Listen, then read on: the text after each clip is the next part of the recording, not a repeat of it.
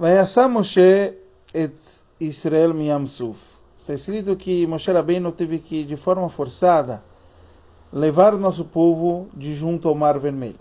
Nosso povo estava lá porque estava pegando prata, ouro, tudo aquilo que os egípcios tinham levado para o Mar Vermelho e o mar jogava todas as riquezas para o nosso povo.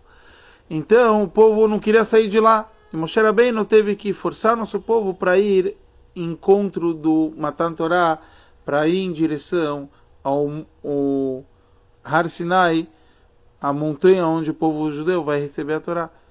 E a pergunta surge logo, espera um pouco.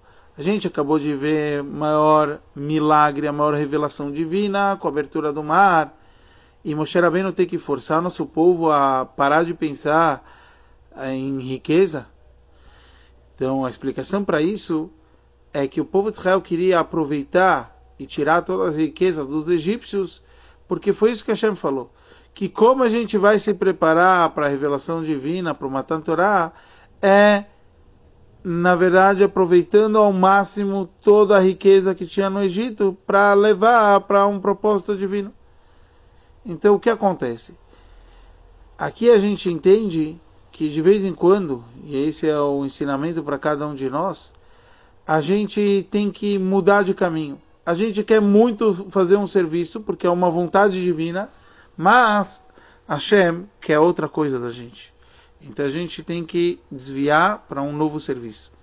Agora, por outro lado, a gente aprende na prática como funciona. Um Yudi tem que querer retificar e levar a última centelha que ele pode aproveitar desse mundo.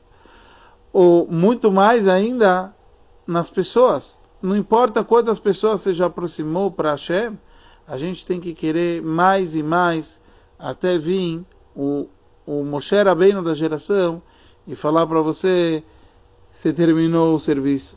Enquanto isso, você tem que ficar focado em fazer o teu trabalho, que assim cada um de nós possa fazer o trabalho dele e chegar ao momento da vinda de Mashiach em breve, Bezrat Hashem.